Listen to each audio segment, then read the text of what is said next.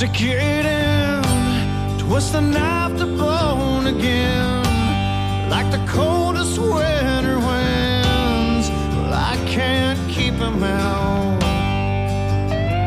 And in the sand, well, I'll draw the map as planned with the two-day blacktop tan. Well, I'll just walk the line.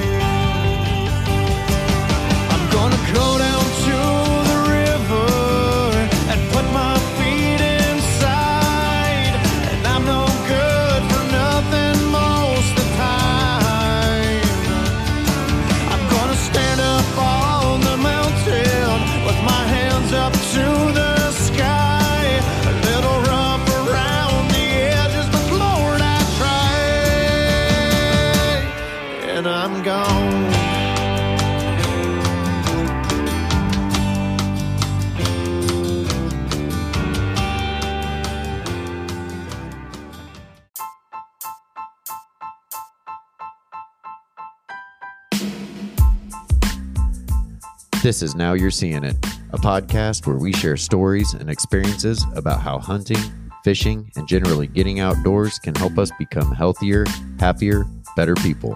I am your host, Jacob McPherson. Let's gear up and get in the woods. Welcome back to the podcast. I am your host, Jacob McPherson. This is episode number 18 A Turkey Day Story.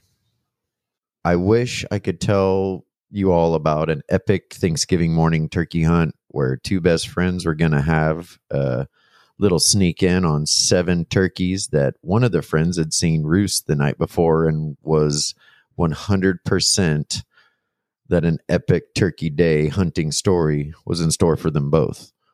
Well, that 100% didn't happen. Things actually turned out very differently maybe permanently, maybe not. Time will tell. Um, first, I seriously, I want to say happy Thanksgiving to everyone out there. I hope you all had a wonderful holiday with your friends and family.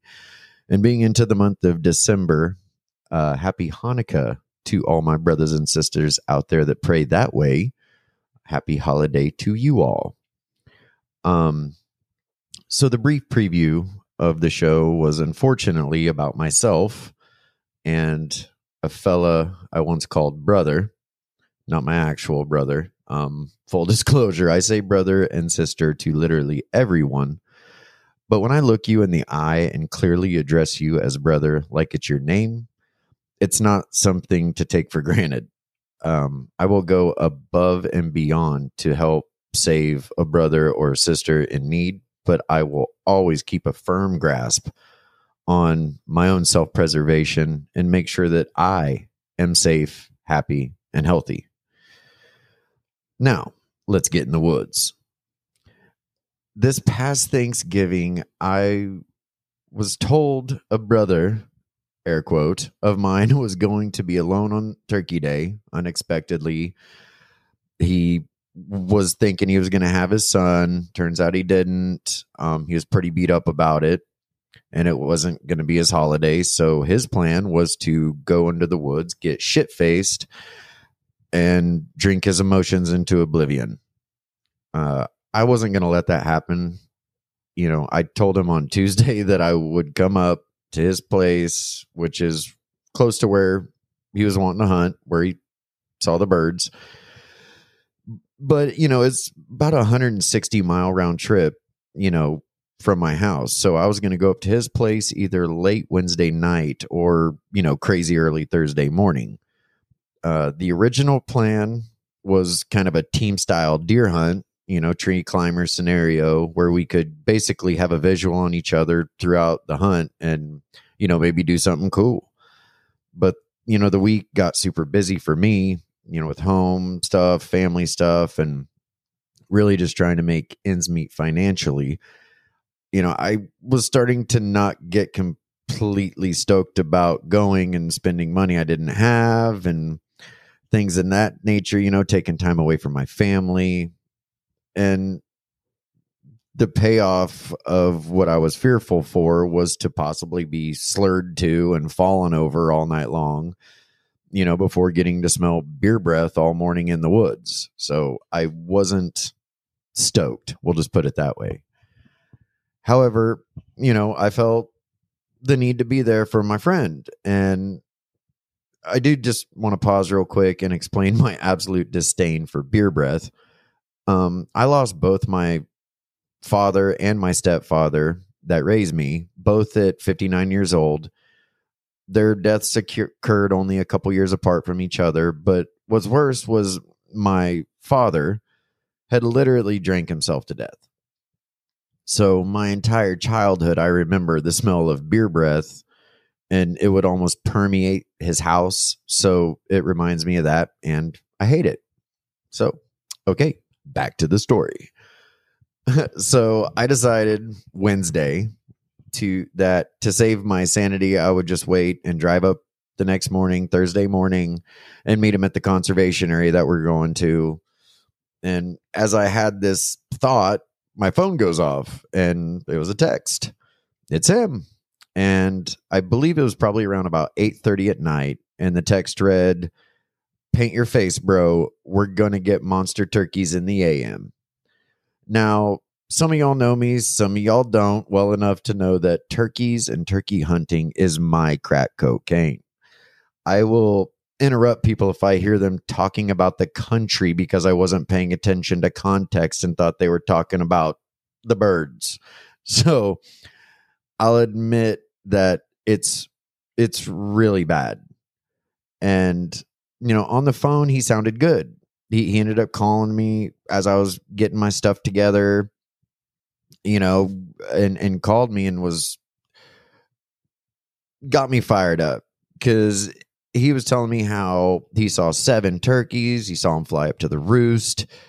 He waited till nightfall so he wouldn't spook them out. I mean, it was set up, sign, sealed, deliver for the most part. And, you know, so I was on the way by shoot 845, fully loaded, decoys, calls, blinds. I got a little bag I call the kitchen sink that I bring for turkeys. It's kind of covers all the bases. So, you know, on the phone, he sounded good and sharp and real serious about the turkey hunt. So I got real serious and excited about it too. I mean, can you imagine you and your best bud are potentially going to double bird some turkeys on Thanksgiving morning? I mean, how epic of a tale would that be? That's some historic, you know, life shit. But as Elvis says, here comes alcohol, here comes alcohol. I mean, he doesn't really say that, but apparently that shit started flowing like water as soon as we got off the phone mm-hmm. because I showed up probably right around 10 o'clock, give or take, nah, but 10, 10 30, and he was 10 sheets to the wind. I mean, the man couldn't walk, barely talk. He couldn't stand without falling over. It was super sad and it was kind of disgusting to be honest. Now, I'm not Mr. Straight Edge or Captain Dry Camp, but especially when it comes to hunting, my focus is 100%. I don't mind good times and good stories, you know, of camp and all that stuff, but my focus does not leave the woods. And I have no tolerance for doing any drink or drug that fucks up my or your tomorrow. It's just a rule I have. And unfortunately, his actions that night completely fucked up our tomorrow. He we went to bed around 11:15, so it wasn't crazy late with the plan to re- wake up at 3:30 in the morning. Cuz even though the hunt space was close to his house, we wanted to he said it would take a long belly crawl to get in on him in the morning. And so we needed to get there before daylight and get all the way up in there so we wouldn't, you know, give away our movement and whatnot. So at 3:30 my alarm went off and I snoozed it because I was tired. And I was sure he was tired, if not probably still maybe a little drunk and not necessarily jumping out of bed himself. So uh few more snoozes later, I got up at around four o'clock. I made some coffee, had a smoke, and waited for my buddy to rise. Um, he did finally come into the kitchen around 415, 420. Still dressed from the deer hunt the night before. I mean, face paint smeared and all. And asked me with this just blank stare, What are we doing? So I said, We're going, you know, we're waiting on you, bud. And he didn't say a word after that. He just turned around and walked back down the hallway. So I assumed he was going to the restroom or, you know, going to finish kind of getting geared up and ready or whatnot. So I kind of took that as the signal to, you know, get my shit together and went outside, fired up the old truck to get her warm. And that took me about, you know, 20 minutes getting all my stuff together and getting this truck, you know, going and all that stuff. So when I came back inside, I was a little surprised not to see him. And, you know, again, I thought, well, maybe he needed to poop or, you know, some people that's just a morning ritual. So, you know, no worries. But once I'd been sitting there for over an hour and got around 5:30, I couldn't really think of any more reasons we weren't already crawling through a field on our way to set up on some Thanksgiving turkey.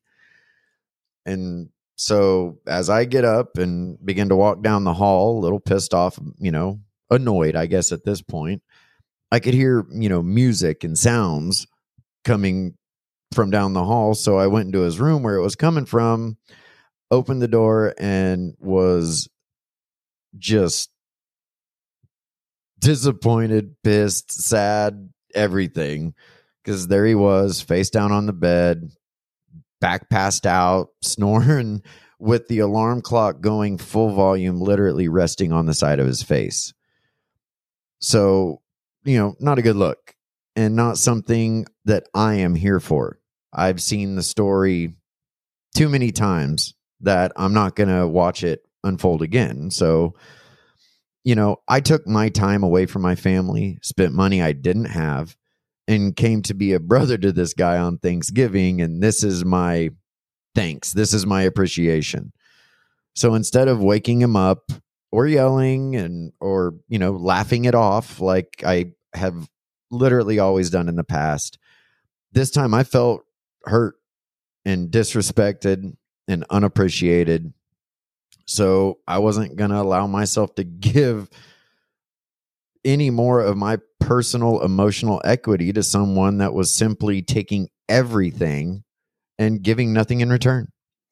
So I hopped in my truck and made the 80 mile drive back to my house where I could spend the day with my family until we went to my mother's for Thanksgiving dinner that afternoon. So about an hour and a half after I got home, he apparently had woken up and started back drinking where he had left off and starts texting me, you know, what the fuck, bro? You know, you bailed on me, bro. WTF. Thought we were going to have a turkey hunt this morning. What's going on? And this just tripped my trip. Like, you really have no idea you, he knows me. He knows how I am about hunting. He knows my struggles. He knows my successes, and he has zero respect for all of it. He is completely self centered in everything. And those comments kind of sealed that for me in the moment. So, again, that was my tipping point, And I fired back with, you know, you disrespectful drunk piece of shit. I sacrificed, spent money, and you chose alcohol over brotherhood you know, he texted back with the beer cheers emoji, which was cool, and said, You can't be drunk all Thanksgiving if you don't start in the morning. So, I mean, I tried a couple more, man. What the hell? That's you unappreciative son of a bitch. And then I even tried the brother, Do you hear yourself? But was met by another text of smokers going, you know, wings are on, beer in hand, woohoo. So I said what I knew his drunk ass would hear. And I just said, I'm sure your son is real proud of you. And that's the last words we've spoken since then. And I do want to say, I am not proud, nor do I approve of what I said. I wanted him to hear at least something I said. So I said what I said to get through the drunk brain. And, well, I'm sure it did. So, what do we get from all that? where we where do we even begin to unpack this one? You know, what are what is the lesson lessons that we can take from this, you know, as a as a group here? And to me, it taught me that although the line between supporting someone or enabling someone is often very wide and extremely gray and, and all shades, if we stay focused on self preservation, a definite line will appear in the sand. And by self preservation, I mean self equity. As humans, we only have so much self equity to defend our inner being with and to attack our to attack our problems from you know within ourselves and to spend any of yourself on another person is a gift and if it is not appreciated and respected it could come back and cause equal or even more damage to ourselves like personal equity in the form of time is absolutely precious and it should always always be handled with caution and care.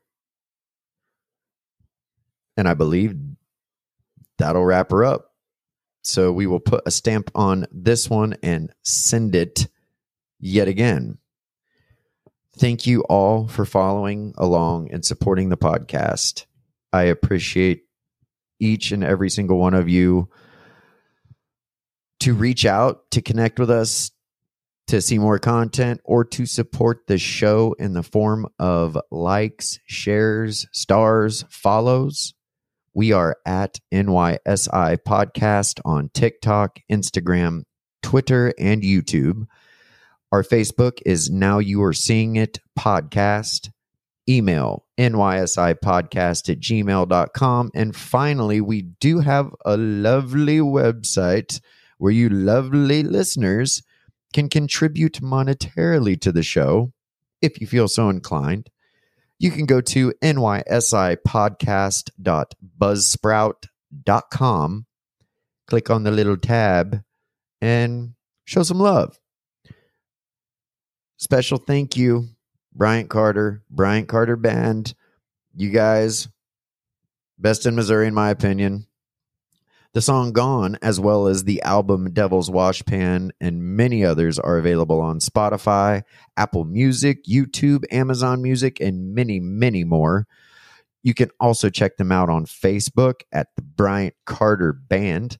So definitely check them out and have a listen to some 100% authentic Missouri music. And if you like what you hear, the boys are going to be live at Knuckleheads February 3rd in Kansas City. So make sure to show your support to them in person and enjoy an amazing show. It's going to be awesome. I can't wait because it's my birthday on the 4th. So that kind of makes it perfect for me. Makes it actually even better for the wife because now she didn't even need to think about what to get. It's it my gift has gotten itself, we'll say. So, again and again, thank you all for your precious gift of time that you have given me, and I hope to someday return the gift to you. Until then, I will see you in the woods. Stick it in, twist the knife to bone again, like the coldest winter winds. Well, I can't keep them out, and in the sand, the two-day blacktop town. Well, I'll just walk the line. I'm gonna go down.